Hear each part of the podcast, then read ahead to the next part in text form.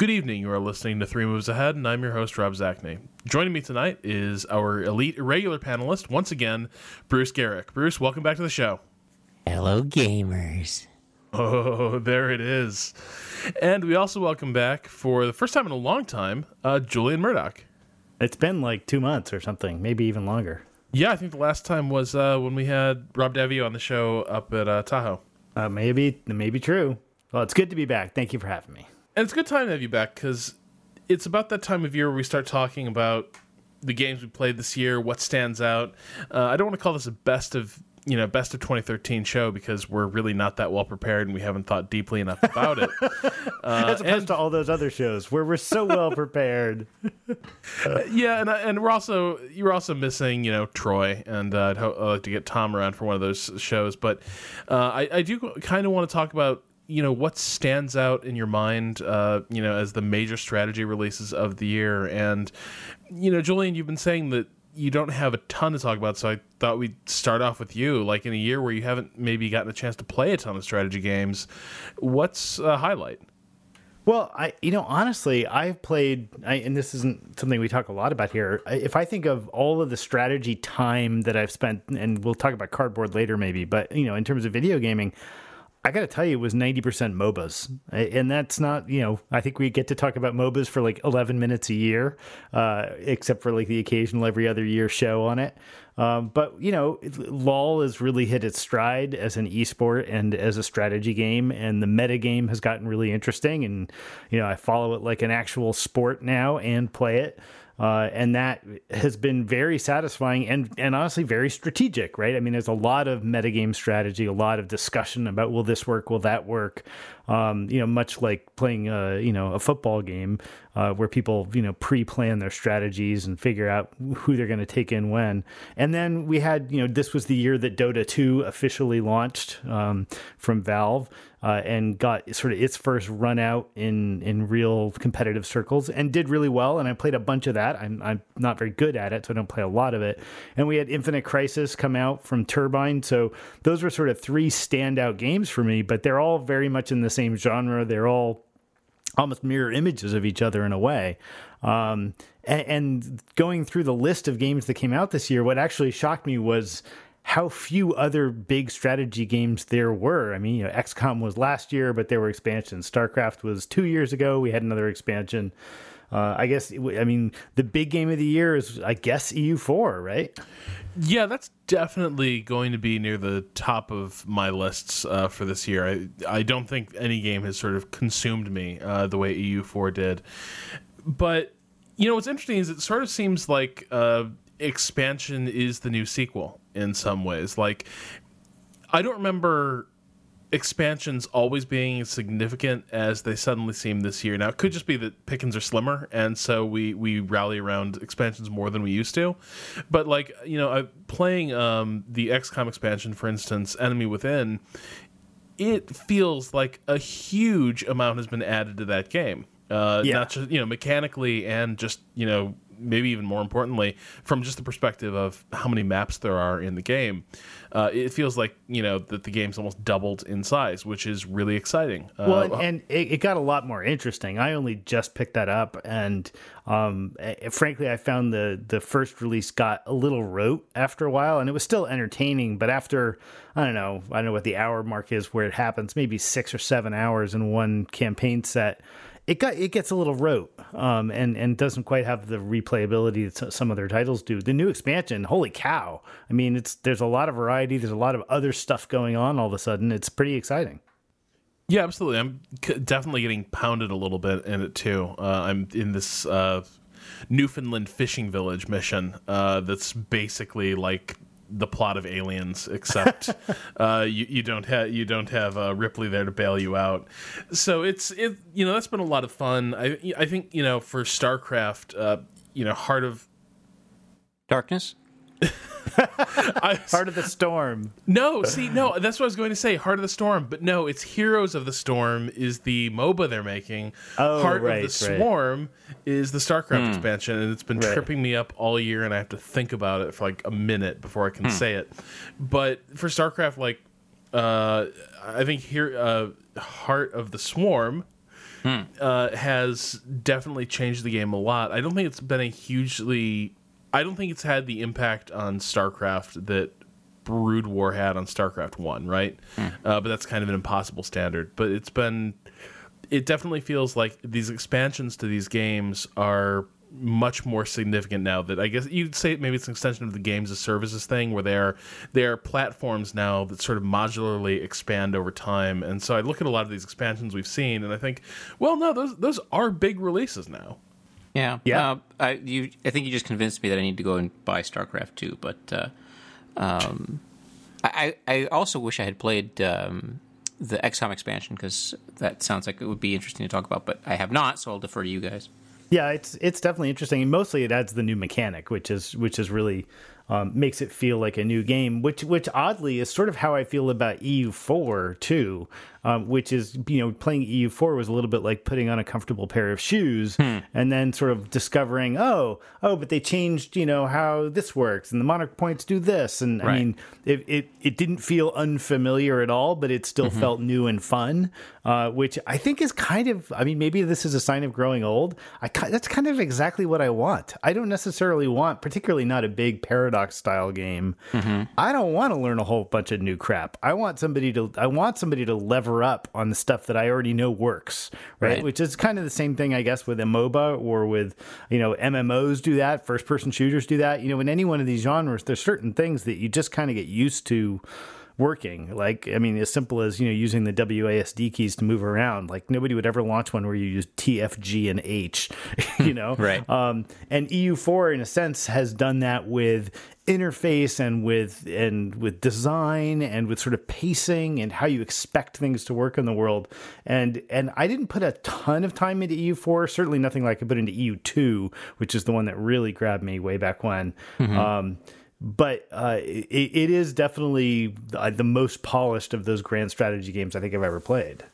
Yeah, I mean the the, the EU series uh, it just seems to refine that whole. I mean, it, it's basically its own genre. I think. Um, I mean, if if you're if you're talking about um, things that are comfortable and and uh, just keep improving on this on a very familiar formula, then you of course have to mention Dominions Four. But um, um, I'll, I'll save that. But uh, yeah, no, I I, I enjoyed uh, I enjoyed playing around. I haven't gotten as nearly as far into EU uh, four as I had hoped. I was going to play some multiplayer, and then of course it, the multiplayer was really broken out of the I don't know out of the box, out of the did you Out of the I don't know, virtual box. whatever? Yeah, out, Out of the the- something that it comes in. So um, uh, I'm still looking forward to trying that out. Yeah, that's definitely something that uh, maybe we can try to put to game to get a game together sometime over winter break. I know there's been conversations about that because I have heard the multiplayer's gotten uh, well that it works. So that's that's always a good first step for successful multiplayer. That's- is, yeah, uh, that's you the know, word yeah, from Troy working, anyway. working, all about working. Yeah. Do, do you have to be do you have to be connected via FireWire in the same room? No, then you're off to a good start.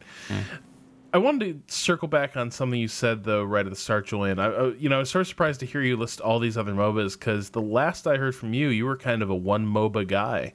Uh, you were firmly wedded to League of Legends, and when I brought up Dota to you, you were like, "Pah, "Perish the thought." Yeah, well, yeah. I you know I- that's that's sort of the, the cry that everybody makes, every addict make right before they go try a new drug, right? Um, you're convinced that you found the ultimate. That means that you are about three days away from jumping onto the next bandwagon.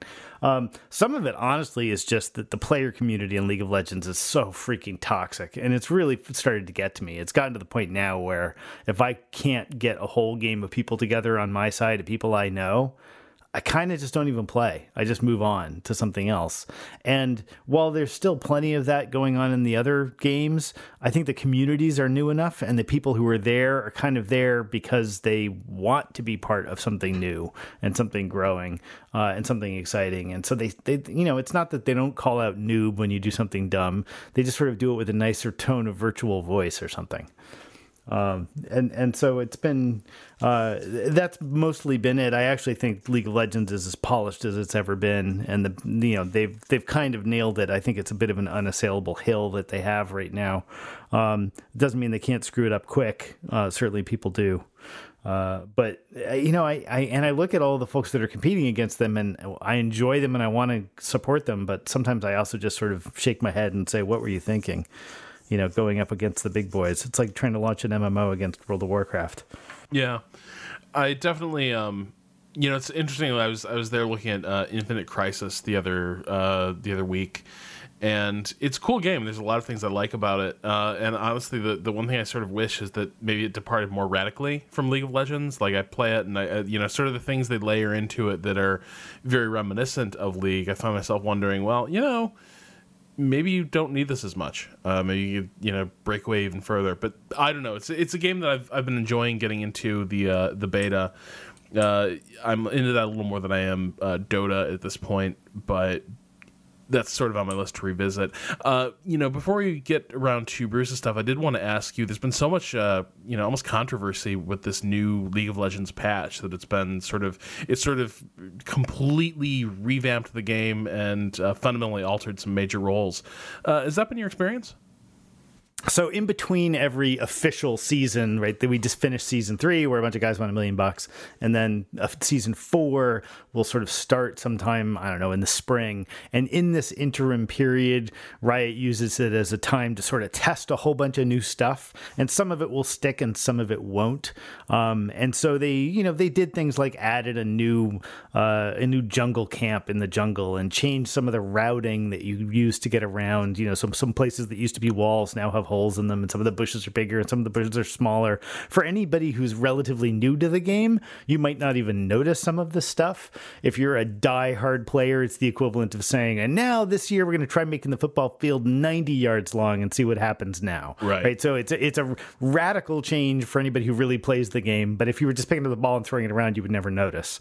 Um, and there's a lot of little changes like that. They changed, you know, health of different mobs. They made some things harder and some things easier.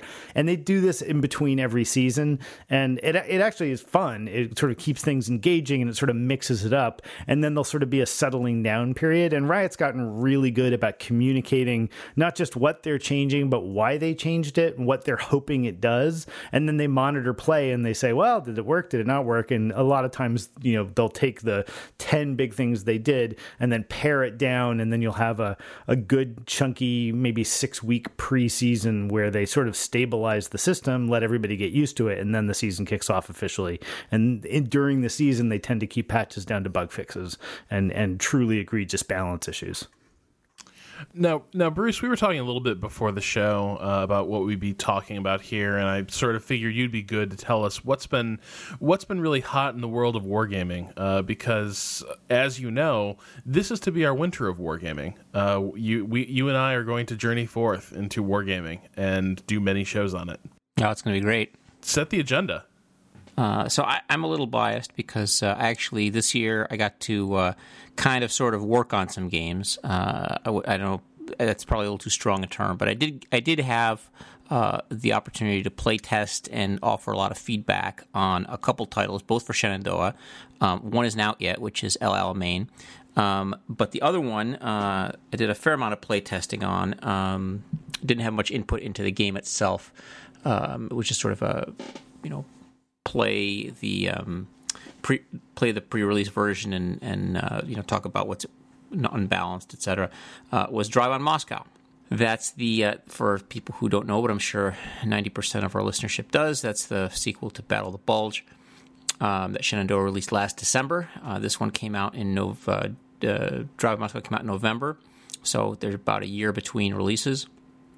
Uh, they're working on a number of uh, new games. Uh, ones that are announced are um, Gettysburg. Uh, that was a Kickstarter that was successful, and then El Alamein is really the um, partner to Battle of the Bulge, but um, there were some design issues that came up that delayed it, so they decided to put Drive hmm. on Moscow in between. Um, people who uh, bought um, El Alamein with the Bulge Kickstarter will get it uh, still. So Um, can and- you can you sort of tell us what changes? I have not played um, Drive on Moscow yet. I, Mm-hmm. I have I think I have it sitting a press code sitting there, and I just haven't installed it yet. Yeah. Um, so what's the you know give give us the upshot if we played and loved Battle Battle of the Bulge for all of its flaws and glory. Mm-hmm. Um, what's what changes between that and then what are they changing in El Alamein? Um, well, so El Alamein is going to be a, a, a kind of a El Alamein has a, a, a difficult problem to solve, which is that it's trying to model a campaign that uh, was four months long, whereas um, Bulge campaign didn't even last two weeks.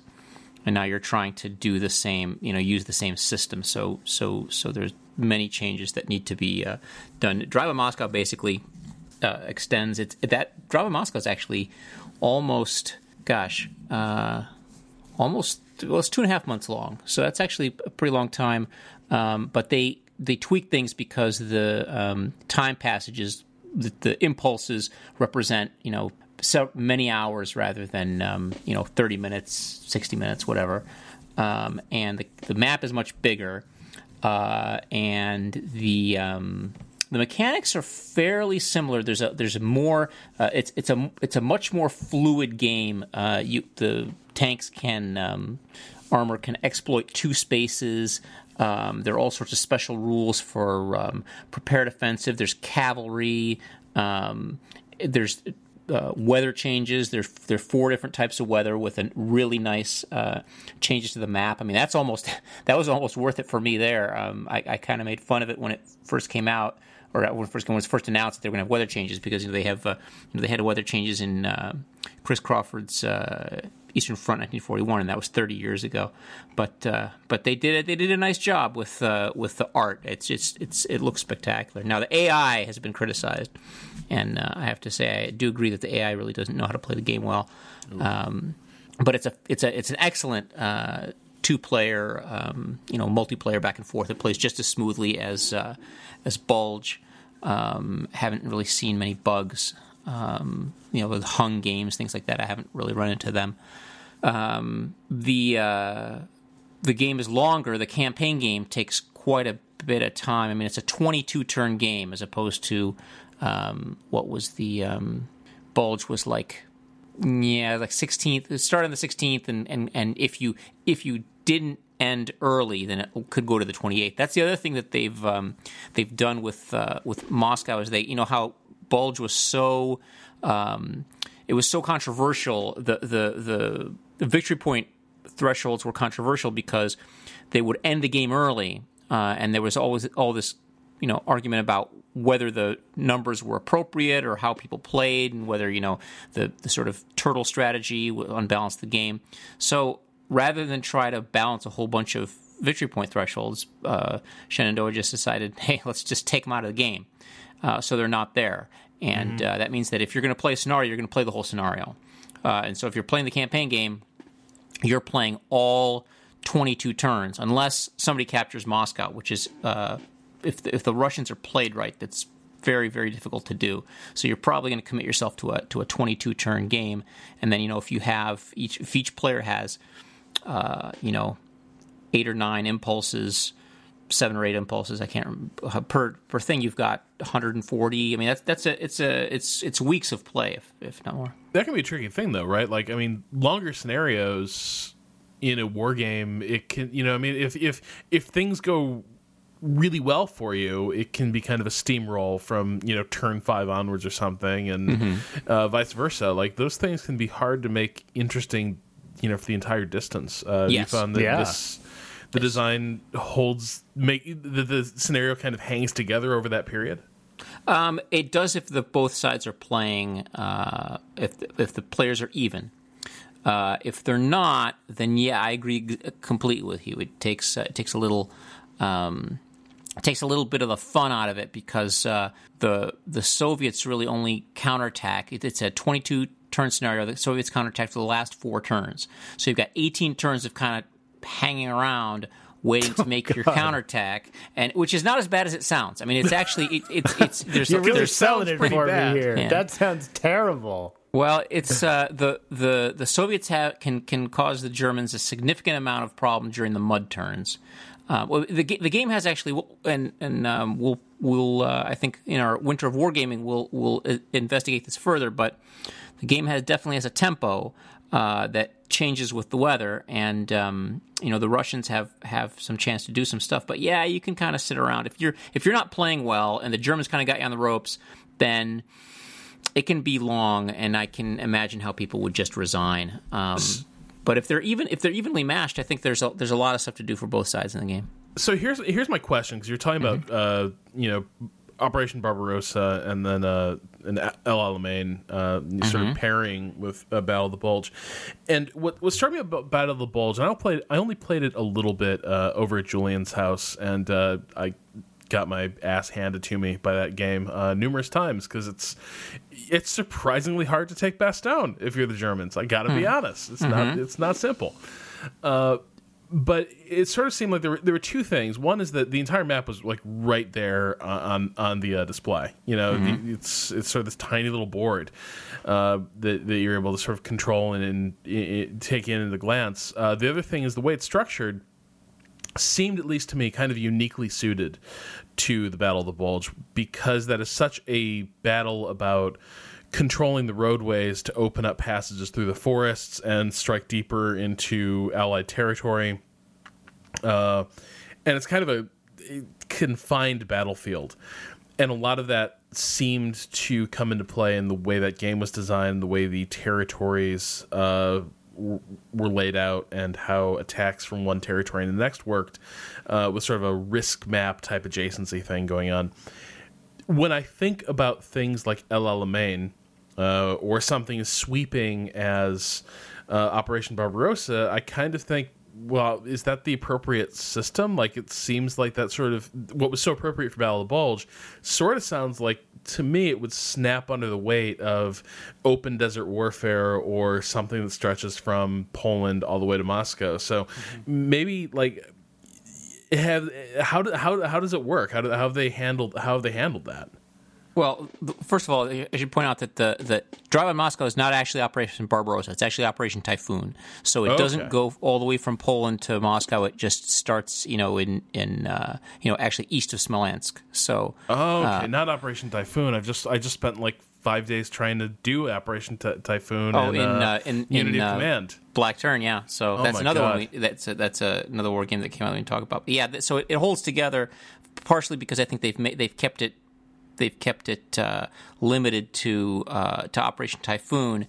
And uh, the the El Alamein thing is actually a uh, is an, a really really interesting design problem. And um, if I some point I get permission from uh, Shenandoah to, to talk about it on the show, uh, I will. I don't want to go too deep into. I, you know, I don't know what they've what they want to talk about and what they don't. I mean, they've released some stuff on the website, uh, just out of courtesy to them. I mean, I'm not NDA'd, but Right. Um, it just seems like kind of would be kind of a crappy thing to do to try to um, speculate on stuff without um, without checking first. But uh, I, I, hope I can I can uh, get them to let me talk about uh, some of this stuff because the design problems that that that game has to solve are very interesting. Um, and uh, I think it'll probably be the most challenging, but possibly the most rewarding, if uh, if uh, it all works out. And it's also being designed by Mark Herman, so uh, I have a lot of confidence that those problems are going to get uh, are going to get overcome because uh, Mark Herman is just a I mean he's a fantastic game designer. So, um, but so but for Operation Typhoon, stuff, yeah. that's a more bulge like scenario at least, right? Because that's kind right. of a confined battlefield with a lot of geographic difficulty as well. Yeah, it's definitely a um, it's definitely uh, a strike far and fast, and then hang on with the. Mean, it's very similar to the uh, to the bulge. Um, to the bulge model, where the Germans were on the you know on the attack, and then the Allies come back and, and need to beat them, uh, beat them back. The, the German um, offensive is only about half of the game in bulge, um, but it's you know a good three quarters of the game in uh, in Drive on Moscow. So um, if you're playing the Soviets, you have to be prepared to be a little passive. Um, but uh, I think it's a, I mean I think it's a really good game. I think that they of all the things that it shows, it shows just how hard it is to write AI for games where you see um, you see everything and you can't sort of the, the game has nowhere to hide because the you can see that the game made a stupid move, right? I mean, I can't really. T- I mean, I can see sort of in in uh,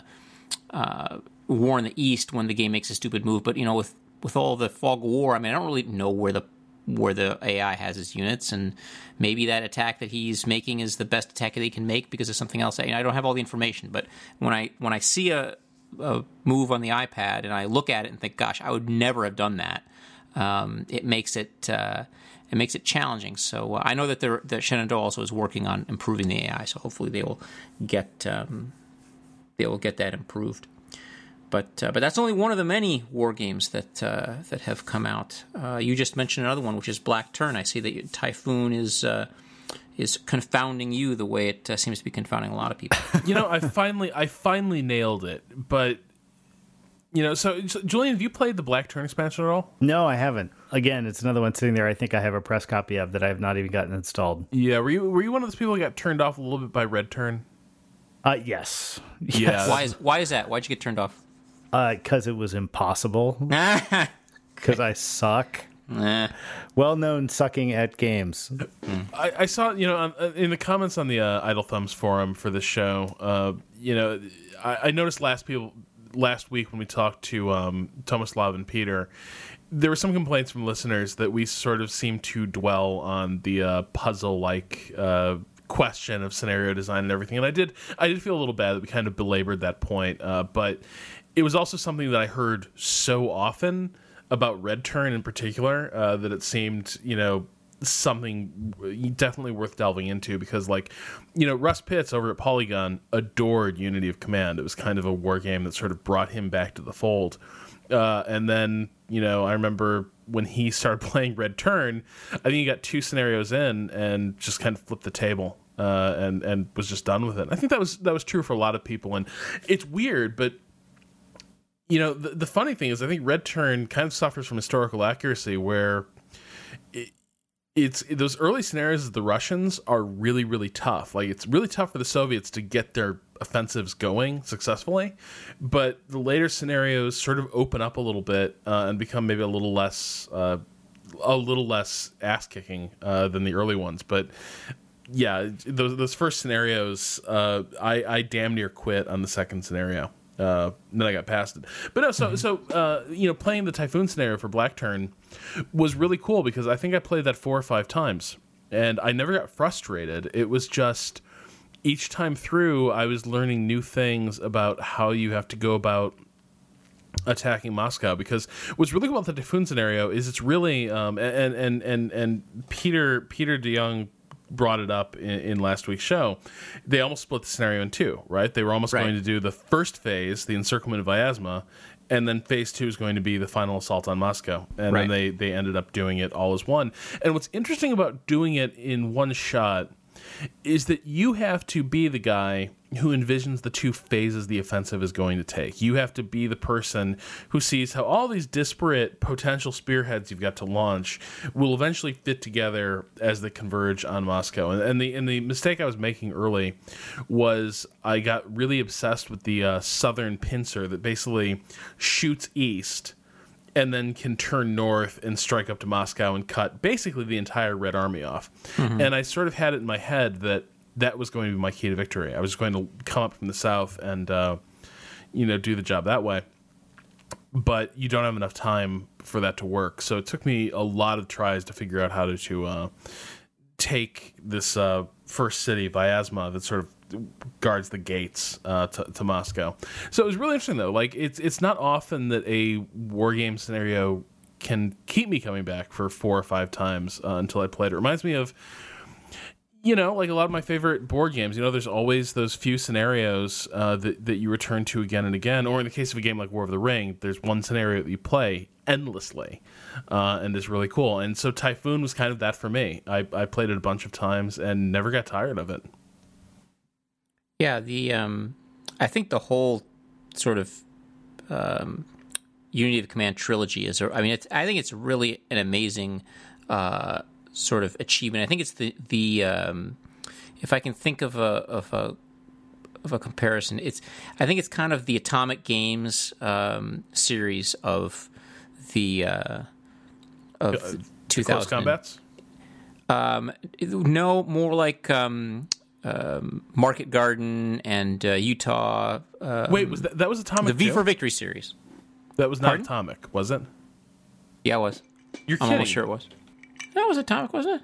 All right, now I'm because because I vaguely remember the V for Victory series when I was Yeah. first getting into PC gaming. V for Victory was Atomic. I'm, I'm, I'm. I, it's from Oh, wow, memory, it but was. Almost sure it is. But the point you're trying to make is that it's sort of seminal and defining itself, right? It Yes, took it exactly. Took, took the idea of how do you simulate a conflict and kind of just started from scratch, which is why it's so intriguing because it does make you think about this. You know, I mean, we've all played these battles a thousand times in how Mm-hmm. many different ways, and this is a really unique way of thinking about these conflicts. And and it's kind of like you get it or you don't. I will Mm-hmm. be honest. I played. I, I mean, I played through the first game, and I kind of did it despite the game. Like it Hmm. never clicked for me the way many other games click for me. Mm-hmm. Um, and I appreciated it for what it was doing, but I have a feeling that there's like um, there's a class of people who get it, and there's a class of people who don't. And I enjoyed the game and appreciated the game, but I don't think it ever really clicked. It never felt organic to me. I was always kind of doing sort of like almost like I was speaking a second language, right? I was translating in my head and then trying to make the game do what's translated in my head from, you know, calcified ways of thinking about the conflict. Um, And then when I started hitting the stuff, uh, the Soviet missions, I mean, Rob, I think I probably quit right when you said you almost quit. I did not put much time into it because then I was just throwing myself against the wall. Yeah, I mean, it, I I think that you have to, in order to to really get that game, you have to really think about. Um, you really have to think about the underlying mechanics. And it's interesting that um, you know both the V for Victory series and the um, the and the Unity of Command series sort of have the. I mean, they're they're board game sort of translations. Although I know that's a bad word. Sorry, I didn't mean to say translations. They're they're they're adapting board game mechanics. Although V for Victory, I think, uh, was actually less board gamey than uh, than Unity of Command is. Um, but they're but they're both they're such uh, uh, they they hold they hold together really well for me, and they um, they seem to be to me they're very both of them are you I can pick them up very easily. Um, although I went back and tried to play one of the old V for Victory uh, series games, and just the um, the interface was just infuriating. I can't believe that I actually clicked on you know so many hundreds of times uh, that many years ago. I must have had a lot of free time, but. But uh, but I, I yeah I think that they're I'm really interested to see what they do. And you know they said that they're gonna you know think about doing the Western Front next. I think I mean that'll that'll be interesting to see. Um, I, I'm I'm very uh, I'm very impressed by by these guys and, and the way they design this stuff. Cool. So we have um, we have another. Um, well, there. I mean, there are other games that, that are not war games that came out. That uh, uh, you know, Agricola on the i on the iPad came out this God, year. no. Do you know that? I didn't know if you knew that. Wait, did Agricola just become relevant again? Yes. Agricola never Oh my stops God. being relevant, Rob. It is the Agricola. game by which all other games are measured. It's gets yeah, it's it's. Uh, I mean, I mean, I waited. I waited a long time for that one, so I'm pretty. I did I'm too. Pretty, yeah, It was So- a good year for uh, it was a good year for iOS board games. Oh, it was a great Definitely. year for iOS board games. I mean, we got uh, some of them may have come out last year, but we got Eclipse, we got Mm-hmm. uh, Alien Frontiers, Le Havre came out last Le year. That was that was I think the year before. That came out in uh, 2000. Lords Lords of Waterdeep, which I know is your favorite oh game God, ever. that's so bad. Yeah. say- it's so okay, I don't get it. What What's the problem with Lords of Waterdeep, Bruce? The Lords of Waterdeep is just. I mean, I. I mean, I don't know. I. I don't enjoy it at all. I. I find that the theme is so thin and and really just. It's so obfuscating. Compared to Agricola, Yeah, absolutely. the world becoming the world's most average dirt farmer is a theme that compels you more than recruiting Dungeons and Dragons parties. Well, you're not, but that's the point. It's not that it's not that the the theme itself is is uh, you know uninteresting. It's that the theme and the mechanics just don't really work at all together. I mean, it's it's the game. It's almost like it's a it's like a Kalis where they decided they had to uh, they kind of had to make Dungeons and Dragons out of it. I mean, there's all these cubes. They have no relation to the the quests I mean, it's just completely arbitrary, um, and I, I, don't really think the game is actually that deep either. But uh, but I, am really bothered by the by how how the, the, theme just doesn't hang on the mechanics at all. I mean, you could make it anything, um, and I think that you can't really do that anymore. I mean, it, it used to be that you had these game mechanics, and if you had clever mechanics, and you could just put some weird theme on it. Right, just math say, with uh, graphics. Who cares? Yeah, right, yeah, yeah. and it, you know, and it was you know the the Euro games were new and people hadn't played stuff like this before. So yeah, just make make some cool mechanic, like you said, make some make some math, put some graphics on it, and and people would play it and enjoy it. But I think that we've moved quite a distance from that, and I think that people expect the the theme and the mechanics to to sort of complement each other, and that the the um, um, you know the old you know Reiner Knizia kind of. I mean, I I still. I, I, I still uh, laugh when he says that he, you know he thinks of a of a theme before he designs the mechanics. I feel like because that, it's the biggest lie anyone's Yeah. ever said. Yeah. yeah. But Um, um, well, so so what do you think of Manhattan Project, which is another worker placement game that came I out played Manhattan this year? Project. I have not played that one. Ah, okay. What is it? Uh, it's it another sounds worker. awesome. It's another worker placement game, but it's about building the atomic bomb, as you would expect. Um, and it's I, you know it has it has some twists on the mechanics, but I think that that argument that the theme uh, gets thin kind of applies to every worker placement game I've ever played. Um, you know, it applies to Alien Frontiers, which is my favorite light one, also one that came out this year. Um, you know, it applies almost every game that Fresco uses does that not mechanic. have a ton to do with painting. Yeah, for exactly. I mean, so I think I think worker placement as a as a methodology for taking actions, there's a certain commonality to that, and I understand why you don't get the theme out of it in in Lords of Waterdeep. I think some of it has to do with who you play with and how much they get into the theme, and also whether or not you've upgraded to have all the little pieces. Because you know, Agricola just has little cubes to represent cows, but if you play with actual cows, it's more more entertaining. Um, is it? Yeah, yes, it absolutely is. My Agricola set has nothing but like actual anthropomorphic pieces for everything. I'll tell you this: like Libertalia, uh, which is kind of a cute little pirate themed uh, card game. It's all about like Great game. order play and uh, who like sort of guessing what the other person's going to play. That game, that game's that game's pretty cool. If you play it with pirate doubloons, on the other hand, instead of like cardboard coins, it ought like the like it just increases like tenfold how much fun that game is. Yes, hmm. absolutely. And that's the difference between playing these games as intellectual exercises, which is what ends up happening often when you p- move them to the iPad, and playing them in person. Um, you know, so, and I think worker placement games in general can be a little tedious on iPad because, you know, they, they're great for when you're sitting around because you're never waiting very long to do anything. But when mm-hmm. you're passing it around five people, it means that your one game ends up taking six weeks because, you know, everybody's got one little action to do, which can be a Oh yeah, It- asynchronous. Yeah, I, th- that's the thing. I, I don't really enjoy. I can't. I can't play Agricola asynchronously. It just. It, I forget.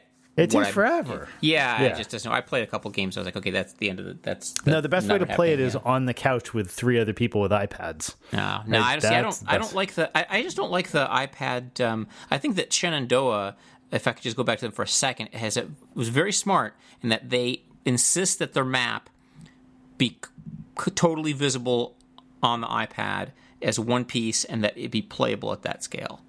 Because I, that's the one another thing that bothers me about actually about Agricola is that I can't see the whole map. I, I really Right. want to see everything. I want to see where people's are. I don't want to keep scrolling back and forth. I mean, that's a problem with Waterdeep, but um, it's a Well, problem it's a with a lot of games. Yeah, it's a problem with all sorts of board game conversions. Yeah. uh, you know, there's, I, you know, there's only so much you can do around that if you're trying to map something to the, uh, you know, to the environment of the screen, right? I mean, I thought, you know, there there have been examples that I think do it particularly well. I actually think Agricola does it better than some other games, right? Um, Mm-hmm. I think the the games that try to enforce the board game image on the screen, Alien Frontiers being the classic example, Mm-hmm. um, make them unplayable if you've never played the board game before because you can't even navigate around the board. Well, this is, I mean, this is what we, when we had the uh, panel at PAX East, uh, and we had, we had Eric joining us, what, that was his main theme, wa was that he, the slides he brought uh, were all about how most board game iOS conversions at their basis level, uh, at least in that first generation of board game iOS conversions, was basically scan an image of the map, scan an image of the cards, and boom, your conversion And away you basically go, done. right. Yeah, and he was like, "This is this is disastrous." Like because these things are meant to take up a an entire like a dining room table or a coffee table, and when you put them into a teeny little iPad uh, window, you've completely destroyed the usability of the interface uh, of the board game. Right. Uh, so yeah, absolutely. Completely. Uh, but it was a good year for those kinds of games. I mean, I played a lot of those kinds of games on my iPad this year. Um, have you guys? Have, oh, and, and FDL came out for the iPad, Oh, which is a strategy game, by the way. it is. so you know. It's fantastic. Yeah. Um, did you? Uh, have you guys played Papers, Please? I have not a strategy game. No. Uh, isn't it? I guess it's not. Not really. It's not really even a game. It's kind of a, you know, existential experience. Yeah, I guess Uh, that. But that kind of makes it a strategy game in my mind. Well, hang on. though. How much have you? How much of it have you played? Have you finished it? I've not finished it. no. Oh god, no, no. I played four or five hours of it though, which is a lot for that game. Yeah, I gather actually as you get further and further into your career as a bureaucrat, like it becomes a little more game like. I don't want to get sidetracked in the whole like is it a Oh game? yeah, you have to start game, making but- some. I mean, if if if the definition of game is making interesting choices, to borrow from whoever the hell said that, um, yeah, you end up having to make some interesting choices. They're pretty freaking depressing, but you have to make some interesting choices, like who's going to starve and who's going to live. You got Bruce playing the game over there, being like, "Yes, truly, capitalism is the only free society." hey, it's a uh, it, like you said, it's a, it's an existential experience. But uh, yeah, I guess it's not really a uh, it's not really a um, a strategy game. But I wanted to, I wanted to mention it because it came out this year, and I think it's worth it's worth people trying. So, but there's another thing that I wanted to bring up, which Yes. is going to be high on. It's gonna it's it's Rob. It's going to be our. It's going to be the set piece of our uh, not set piece. That's not what I meant to say. Um, Centerpiece. thank you centerpiece of our um, of our winter of wargaming and that is going to be what do you think it is Uh, conflict of heroes. yes something, something. very good very good uh, Now, conflict there, of now Hero- there's three conflict of heroes. There's the base This, game and there's expansions. What are we going to be playing? so um, i think that we probably should just go ahead and play storms of steel All right, Julian, you want in on this? This is board gamey as hell, and I've been Oh, trying. yeah. I tried to crack into this with um, Conflict of Heroes: Awakening the Bear, the base game, and I just bounced off it completely. Uh, Hmm. And I, I don't fully know why. Like I know Bruce loved it, so Julian, you're gonna have to take the plunge here with me. So yeah, no, I played a couple hours of Awakening the Bear. I haven't played uh, the sequel. so you've, Sequels? you've you've played but you've played conflict of heroes the board game correct julian Yes, yes, of course, of course. Yeah, so- which you hate. Yes, I, You despise I, I with a dis- burning I dislike. I dislike Conflict of Heroes, the board game. However, however, I like Conflict of Heroes, the uh, the computer game. Why? Why? Because it takes care of the record keeping. No, why then? because it's not the same game. I thought the whole point was it was a really good conversion. Right, but it's not the same game. It's not the same game, but it's pretty damn close. No, there's a very important difference. I feel like we got War Game Yoda on this podcast. Educate. Uh, go ahead. You can you can only have one activated unit in the board game, can't you? Uh, no. Well, you can No, you have one activated unit. You can use. No, that's not true. You can you can you can use. There are other ways of activating a unit, but you basically only have one one guy activated. I'm It almost is. sure that's It's the I. case. It's I go. You go. Yeah. but you but you you move, you have units that you activate right, Yeah. and then they move and they're done. Yeah. but not in the computer game. You can activate all your units, and you can have them continue to be activated. You can have more than one activated unit at the same time. Okay, and that totally changes the game for you. It totally changes the game. It's a completely different game. All right, we're gonna talk about this during our winter of wargaming. Uh, I will. I will come back to it. And by the way, I just re- you know what you know this is gonna be an annual feature. By the way, winter Excellent. of wargaming. It's going to be like a thing that happens on Three Moves Ahead now.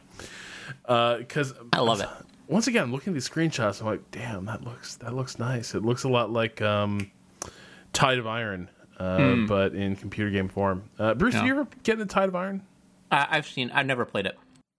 It's a little. It's a little. Um, I think isn't Tide of Iron? Doesn't Tide of Iron want to be a miniatures game? Really?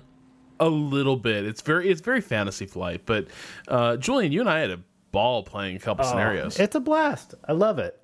It's a great game. I mean, it is. It shares a lot in common with Conflict of Heroes in that it's you know this big hyper abstract uh, you know version of of the, you know this kind of combat. But um but yeah it is, it does want to be a miniatures game is a good way to put it more than conflict of heroes wants to be asl right? I mean if if you want to talk about sort of where they're drawing from uh tide of iron definitely wants to be flames of war and uh and conflict of heroes yes. definitely wants flames to be asl that's the one flames of war that's the one i was i was thinking i was trying to i was trying to come up with i couldn't um flames of war is i mean flames of war is like uh World War II Warhammer, basically, right? Exactly. That's exactly yeah. what it is. People spend more time painting than playing, just like in Warhammer. Right. Yeah, exactly. Yeah. So, but uh, but I think that I, I, think that the computer version of um, and I just just explain what I mean by by the um, by the change. The computer version of Conflict of Heroes makes a small change to the mechanics that is actually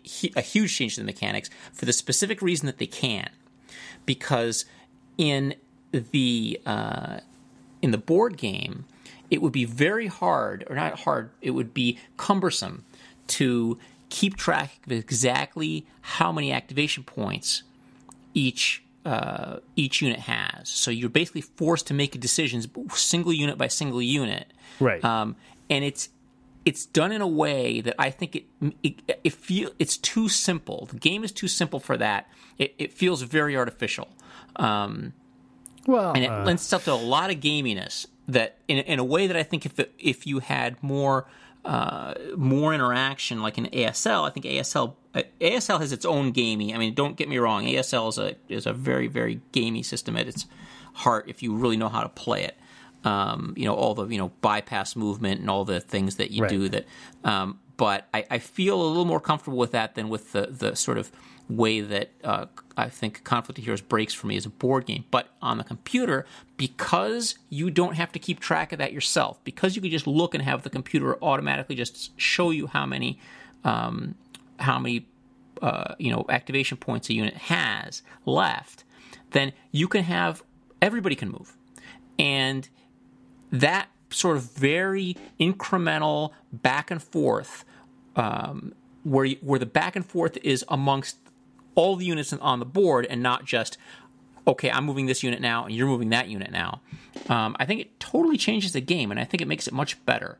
Um, there's some other things in Conflict of Heroes that I don't. I, I, think they could have done much better. I think they could have done the presentation much better. The information is not presented well, uh, as far as I'm concerned. Um, but uh, but I well, really enjoy it. I, am in. Yeah. I'm in if we're going to be playing the, cool. the new one. Yeah, we'll play that. So, so the reason I the reason I choose Storms of Steel is that uh, it's got all the heavy metal. I mean, who doesn't want? And it? you're all about the heavy metal. Oh, does that mean Ti- Kursk or Tiger One? Yeah, it's it's Kursk. Yeah, cool. Yeah, awesome. So we'll do that. It'll be great. All right, so I'm gonna I'm gonna lay some EU4 on you on y'all here. Yeah, I am just hard pressed to name another strategy game that's grabbed me as hard as EU4 has grabbed me. Maybe since like I mean, honestly, when I think back on it, this like I had uh, Civ 2 levels of obsession uh, with this game. Uh, it's just it just truly just just devoured me and i think i'm the only one like i remember uh, you know our buddy sean sands from my gamers with jobs has played an absurd amount of this game uh, like dwarfs anything like I, you know i think just a, a, few weeks after it launched he'd broken the 120 hour mark on it. Just like almost gross amounts of eu4 for being frank. Uh, but yeah you know if i think about like games that that hit me harder than any other like eu4 has to be at the top of that list. And i, I think part of it is you know, you say it's it's, sort of a comfortable, it, it, you know, it's a pair of comfortable shoes, Julian, and it, it really is. Like it's it's definitely building on what Paradox have done with their other games. But what was really nice about this is they finally shook all the pebbles out of those shoes. You know what I mean? Like they got rid of all the crazy sliders that defined Europa Universalis. Um, they really boiled down the choices you were making. Like in, in EU three, there were a lot of implicit choices about the priorities you were you were you, like what you were setting as your priorities. In EU four, they've kind of actually just said, no, look, here's here's a button, and you press it when you want to do this, but here's what it costs you when you press that button. Uh, and I, I, really think, you know, I heard this crazy story, but that uh, this this huge change they made to EU4, the addition of uh, monarch points. Uh, basically, you have points for administration, which is the best change they've ever made, in my opinion. I love it. The crazy story I heard is that Johan Andersson just came up with that overnight stayed late, put it put a build of it in their code, and everyone came in the next morning and they were playing a completely different game. Like that, Johan just kind of, oh, I wonder if this will work, and it, it, it did. That's um, an awesome story. Yeah, yeah. I mean, like, you know, I know Johan's a smart guy, uh, but that's this completely changed the the character of, of Europa Universalis, and I, I really love how how that system works. Um, and it's it's really valuable because in the past they've had it so that you set sliders that allow you to do things, and a lot of it just became passively waiting for those sliders to take effect and fill a bar somewhere.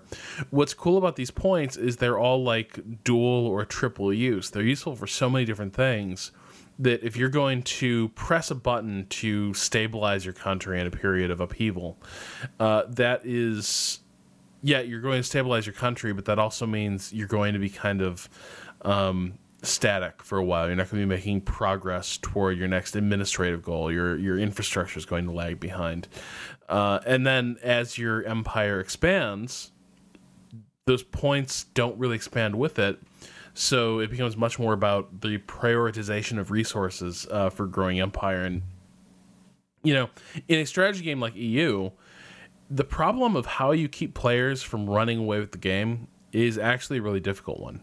Um, it, it's it's tough enough in a, in a simple game like Civ, really, which only takes place over a, a, fairly short period. But in a game like EU, what I always found is that in the previous games, because you're always there, sort of guiding the direction of your country, uh, eventually, the, the history sim aspect breaks down because you can't simulate a guiding intent behind a country for 500 600 years without basically breaking breaking the game you know like if if france is pursuing a coherent policy from you know the 1100s all the way up through the 1800s france is going to get really crazy powerful and what they did with this game is they created a lot of pushback mechanics to keep you from just being like, oh, well, I'm going to conquer the continent of Europe, but I'm going to do it slowly so nobody realizes it's happening.